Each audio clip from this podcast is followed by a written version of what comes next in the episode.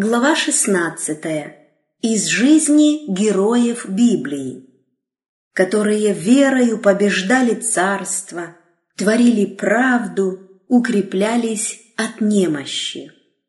Жизнеописания героев Библии представляют собой самую большую воспитательную ценность Библии среди других ее тем.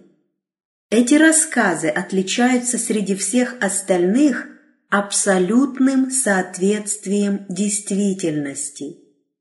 Несовершенный разум человека не может верно объяснить поступки другого. Никто, кроме Господа, видящего сердце, знающего тайные причины побуждений и действий, не может с исчерпывающей правдивостью описать характер или дать точную картину человеческой жизни. Только в Библии мы можем найти самое доскональное описание. Никакая истина не представлена в Библии более ясно, чем то, что наши мысли и поступки взаимосвязаны. То, что мы делаем, результат того, чем мы являемся.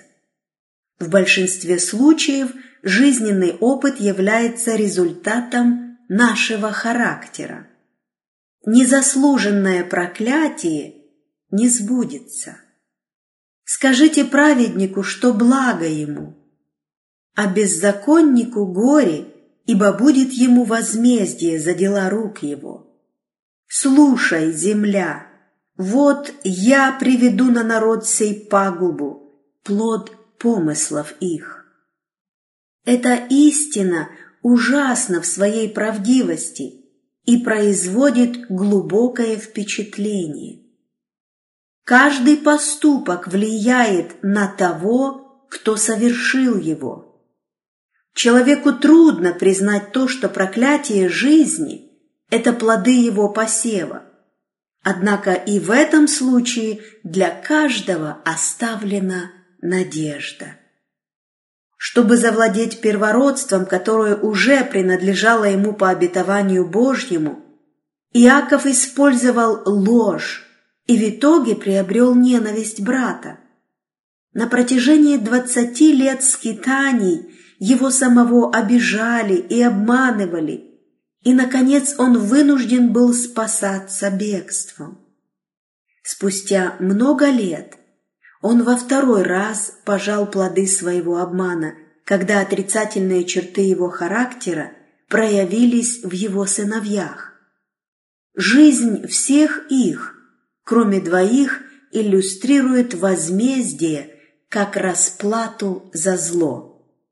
Но Бог говорит, «Ибо не вечно буду я вести тяжбу, и не до конца гневаться» иначе изнеможет предо мною дух и всякое дыхание мною сотворенное. За грех корыстолюбия его я гневался и поражал его, скрывал лице и негодовал, но он, отвратившись, пошел по пути своего сердца. Я видел пути его, и исцелю его, и буду водить его, и утешать его, и сетующих его. Мир, мир дальнему и ближнему, говорит Господь, и исцелю его. Страдания не сокрушили Иакова. Он раскаялся, он старался искупить вину перед братом. И когда ему грозило уничтожение от разгневанного Исава, он обратился за помощью к Богу. Он боролся с ангелом и превозмог, плакал и умолял его, и благословил его там. В силе его могущества Иаков поднялся прощенный, уже не как притесняемый, но как князь Божий. Он получил не только прощение от оскорбленного брата, но и избавление от самого себя. Сила зла в его природе была сломлена, его характер изменился. Иаков, прослеживая историю своего жизненного пути, признал постоянно поддерживающую его силу Бога. Бог, пасущий меня с тех пор, как я существую, до сего дня, ангел, избавляющий меня от всякого зла. Опыт его жизни повторили и его сыновья. Они грешили и заслуживали возмездие, но потом раскаивались и изменяли свою жизнь. Бог не отменяет свои законы и не поступает вопреки им. Он не уничтожает сделанное грехом, но Он преобразует. Благодаря Его любви и милости проклятие оборачивается благословением. Из сыновей Иакова Левий был самым жестоким и мстительным, более всех виновным в предательском убийстве сихемитов. Черты характера Левия, отраженные в его потомках, навлекли на себя такое решение Бога. «Разделю их в Иакове и рассею их в Израиле». Но раскаяние способствует исправлению, и благодаря дальнейшей верности левитов Богу, в то время как отступили другие колена, это проклятие преобразовалось для них в знак высочайшей чести. Отделил Господь колено Левиина, чтобы носить ковчег завета Господня – предстоять пред Господом, служить Ему и благословлять именем Его. Завет мой с Ним был завет жизни и мира, и я дал его Ему для страха, и Он боялся меня и благоговел пред именем Моим. В мире и правде Он ходил со мною, и многих отвратил от греха. Назначенные служителями святилища, левиты не получили земли в наследство. Они жили все вместе в городах, расположенных обособленно, и получали средства к существованию с десятин, даров и приношений, посвященных для служения Богу. Они были учителями народа, гостями на всех торжествах и везде почитались как слуги и представители Божьи. Всему народу было дано повеление «Смотри, не оставляй левита во все дни, которые будешь жить на земле твоей». Поэтому нет левиту части и удела с братьями его, сам Господь есть удел его к победе через веру. Истина о человеке, у которого каковы мысли в душе его таков и он, подтверждается другой иллюстрацией из жизни израильского народа. На границах Ханаана соглядатые, вернувшиеся со смотра страны, рассказали об увиденном. Красоту и плодородие этой прекрасной земли затмил страх перед трудностями ее завоевания. Города, укрепленные до небес, воины-исполины, железные колесницы смутили их веру. Засомневавшись в Божьих обетованиях, толпа вторила решению неверящих соглядатаев. «Не можем мы идти против народа сего, ибо он сильнее нас». Их слова подтвердились. Они не могли одержать победы и состарились в пустыне. Тем не менее, двое из двенадцати осматривавших землю утверждали обратное. Мы можем одолеть ее. Они настаивали на этом, считая Божье обетование более высоким, чем исполины и укрепленные города.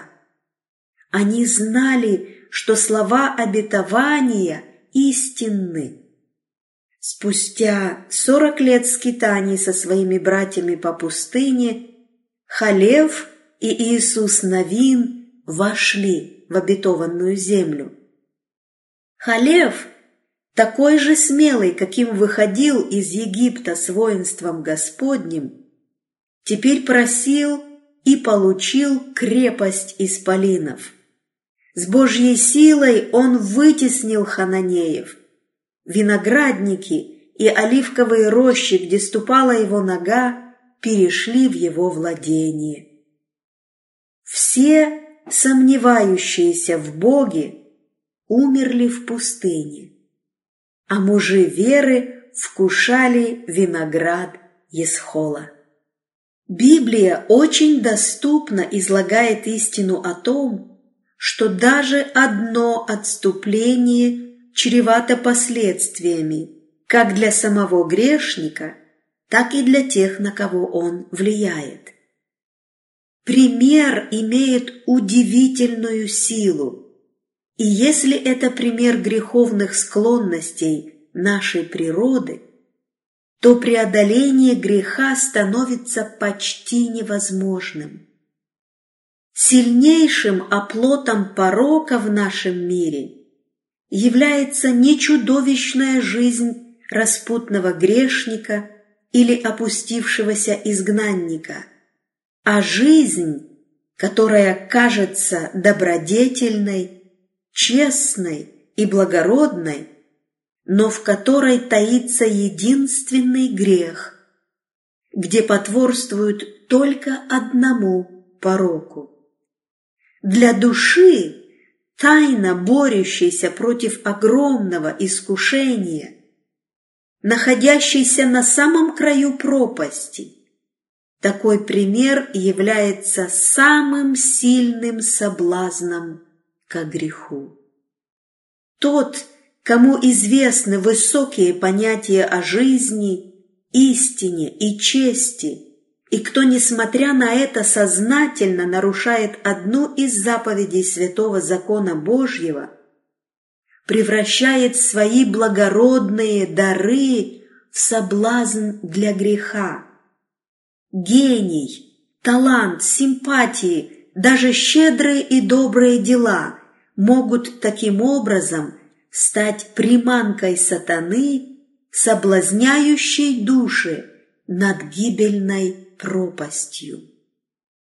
Вот почему в Библии так много примеров, раскрывающих результаты всего лишь одного грешного поступка. От печальной истории единственного маленького греха, который принес смерть в мир и все наши несчастья с потерей Едема, до предательства за тридцать серебряников Господа славы. Эти примеры из жизни героев Библии предостерегают нас от путей, уводящих с дороги жизни. Библия иллюстрирует также, как потворство человеческой слабости приводит к утрате веры. Однажды, поколебавшись в вере, или я не смог закончить дело всей своей жизни. Тяжелым было его бремя, которое он нес ради Израиля. Верными были его предупреждения против идолопоклонства народа. На протяжении трех с половиной лет голода он с глубокой озабоченностью наблюдал и ждал какого-нибудь признака раскаяния. Огорченный отступлением народа, он один стоял пред Богом на горе кормил. Великая сила его веры сломила идолопоклонство, и благословенный дождь свидетельствовал об обильных благословениях, которые должны были излиться на Израиль. А после всего этого он, уставший и ослабевший, спасался бегством от угроз Иезавели и один в пустыне молился, желая смерти. Его вера ослабела. он не смог завершить начатое дело. Бог повелел ему помазать в пророки другого вместо себя. Однако самоотверженное служение своего слуги Бог не забыл. Илья не умер в смятении и одиночестве в пустыне. Он удостоился не погребения в могиле, а вознесения Божьими ангелами в сиянии небесной славы. Эти жизнеописания говорят о том, что однажды поймет каждый человек. Грех может принести только стыд и утрату. Неверие означает неудачу. Только милость Божья достигает глубочайших глубин, а вера очищает кающуюся душу и духовно восхищает в среду искупленных сыновей Божьих. Страдания умудряют.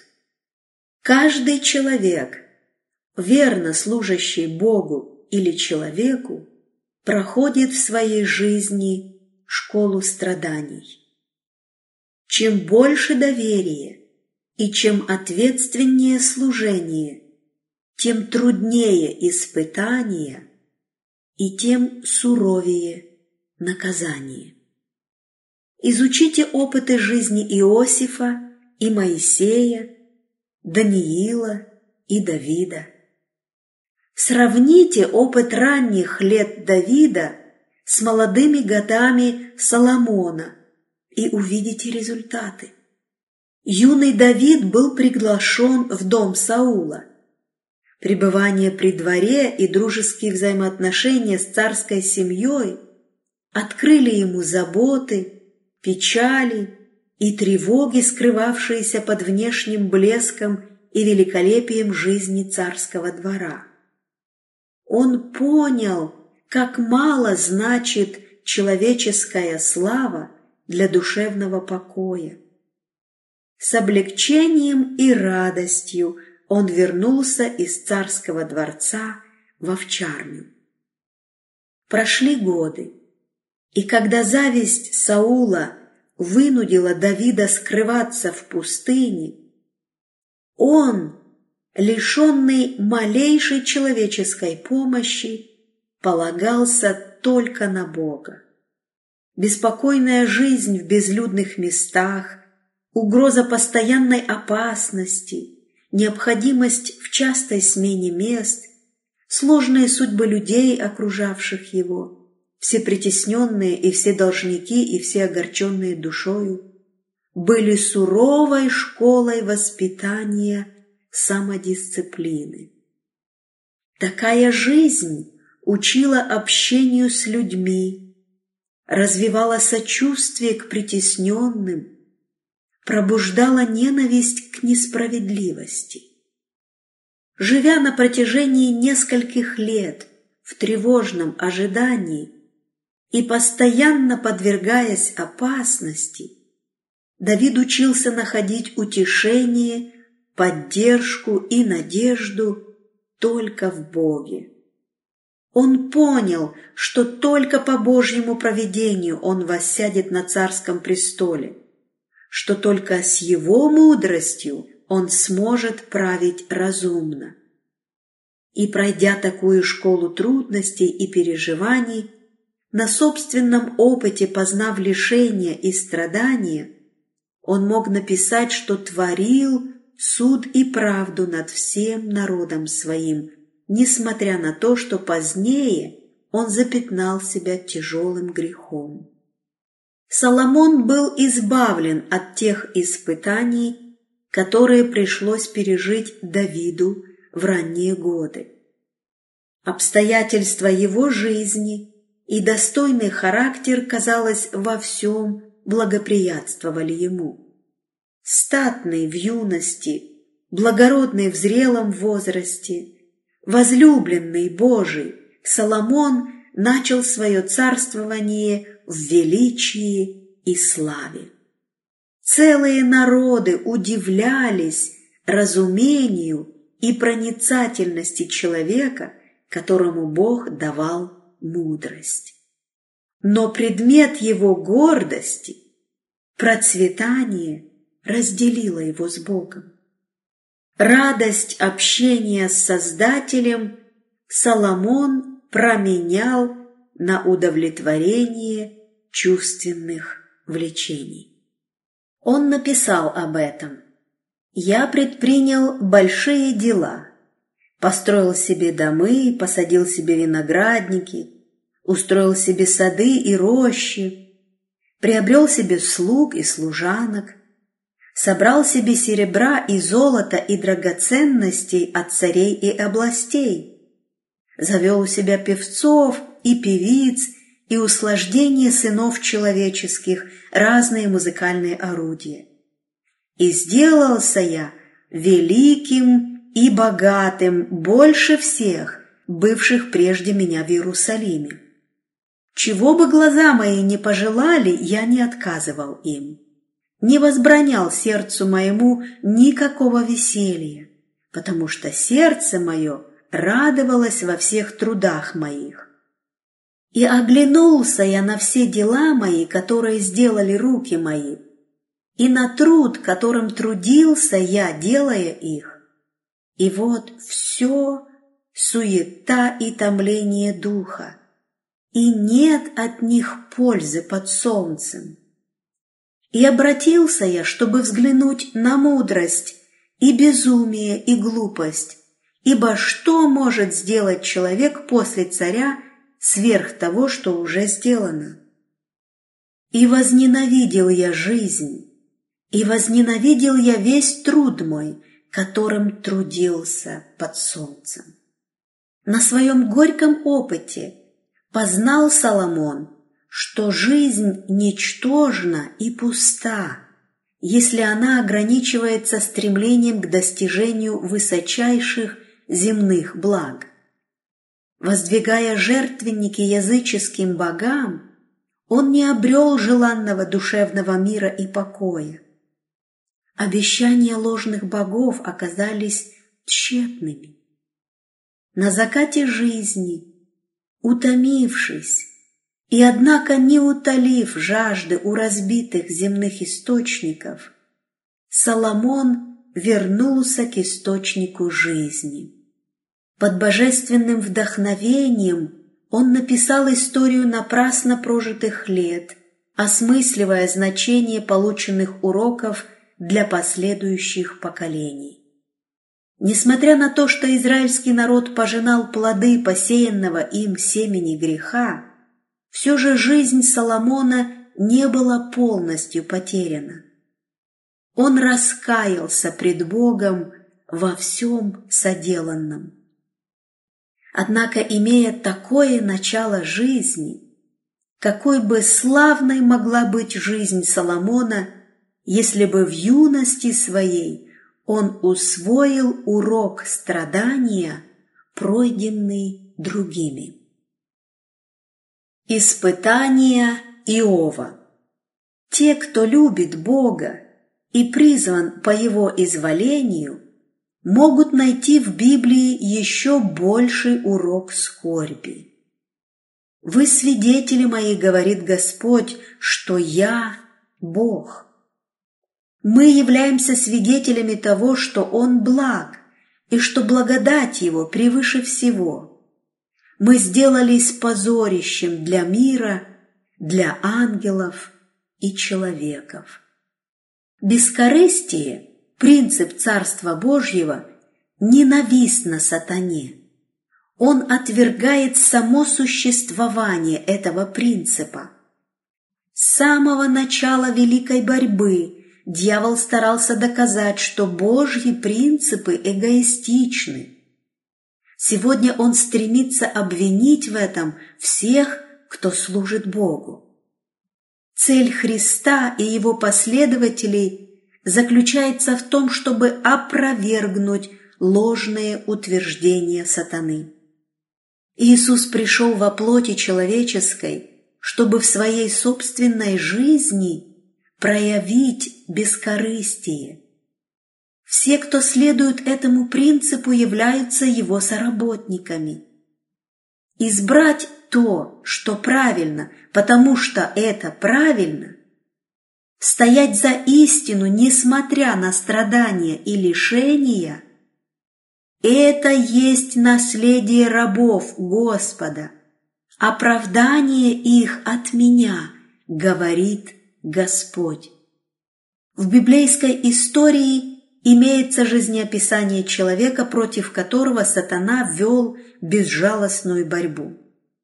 Тот, кто знает сердца, так говорит об Иове, патриархе из земли Уц. «Ибо нет такого, как он на земле, человек непорочный, справедливый, богобоязненный и удаляющийся от зла». Против этого человека сатана выдвинул презрительное обвинение. Разве даром богобоязнен Иов?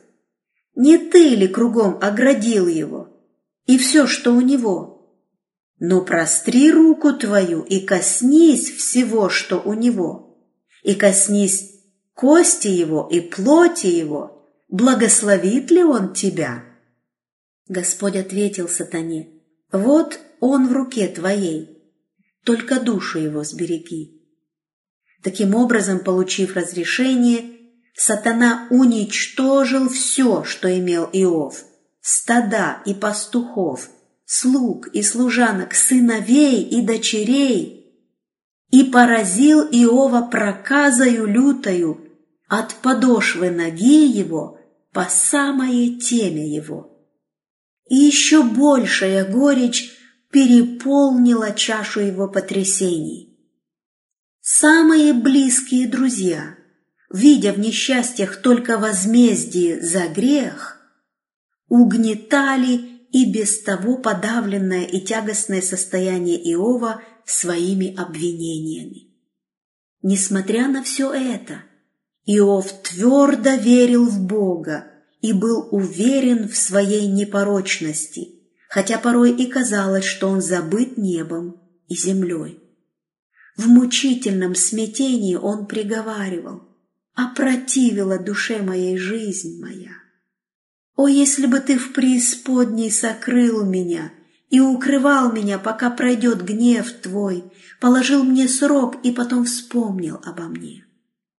Вот я кричу «Обида!» и никто не слушает, вопию и нет суда!» Совлек с меня славу мою и снял венец с головы моей.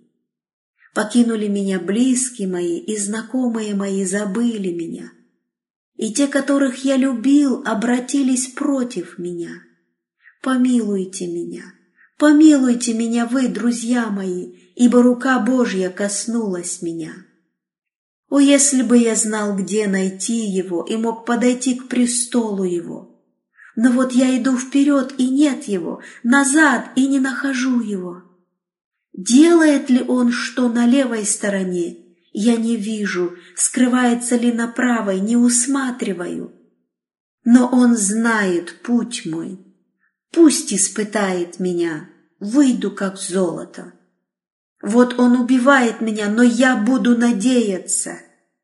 А я знаю, Искупитель мой жив и Он в последний день восстановит из праха распадающуюся кожу мою сию. И я во плоти моей узрю Бога. Я узрю Его сам. Мои глаза, не глаза другого, увидят Его. По вере Иова так и случилось с ним. «Пусть испытает меня», — сказал он, — «выйду, как золото». Итак, испытание наступило. В терпении и неугасимой надежде выявился характер Иова, а таким образом и характер того, чьим представителем он был. И возвратил Господь потерю Иова, и дал Господь Иову вдвое больше того, что он имел прежде. И благословил Бог последние дни Иова более, нежели прежние. Среди тех, кто уподобился Христу своим самоотречением, стоят имена Ионафана из Ветхого Завета и Иоанна Крестителя из Нового Завета. Ионафан, наследник престола по рождению, отказался от царства по божественному повелению. Он был самым нежным и верным другом своему сопернику. Оберегая жизнь Давида, он подвергал опасности свою собственную жизнь. Ионафан остался верным отцу, несмотря на крушение надежд и мрачные времена заката его власти.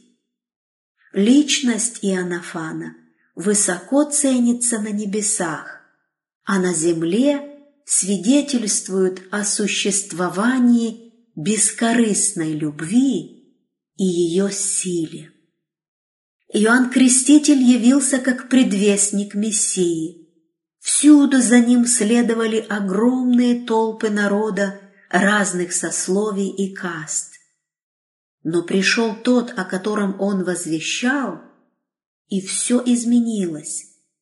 Толпы последовали за Христом, и внимание к проповедям Иоанна, казалось, быстро угасло. И все же вера его была непоколебимой.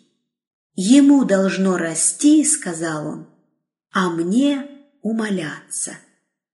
Шло время, а царство Христа, в наступление которого Иоанн твердо верил, не наступало. Находясь в темнице Ирода, оторванный от живительного воздуха и свободы пустыни, он продолжал томительно ждать. Там, на свободе не грозили оружием, там не гремели тюремные засовы, там исцеляли больных, проповедовали Евангелие, там духовно возрождались человеческие души. Все свидетельствовало о миссии Христа.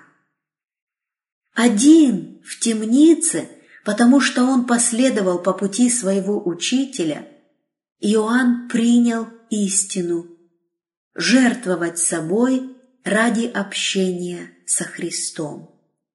Ангелы небесные поддерживали его до самой могилы. Все разумные существа Вселенной, падшие и не падшие, были свидетелями его бескорыстного служения. И во всех последующих поколениях обреченные и страдающие души находили поддержку в жизненном подвиге Иоанна. В темницах, на эшафоте, на кострах, в мрачные столетия Средневековья верных детей Божьих подкрепляла память о том, о ком Иисус сказал «Из рожденных женами не восставал больше Иоанна Крестителя». И что еще скажу? Не достанет мне времени, чтобы повествовать о Гедеоне, о Бараке, о Самсоне и Ефае, о Давиде, Самуиле и других пророках, которые верою побеждали царство, творили правду, получали обетование, заграждали уста львов, угошали силу огня, избегали острия меча, укреплялись от немощи, были крепки на войне, прогоняли полки чужих, жены получали умерших своих воскресшими. Иные же замучены были, не принявшие освобождения, дабы получить лучшее воскресение. Другие испытали поругания и побои, а также узы и темницу.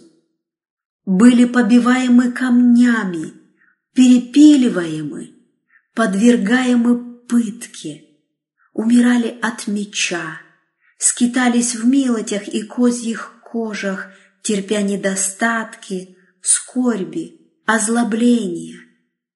Те, которых весь мир не был достоин, скитались по пустыням и горам, по пещерам и ущельям земли.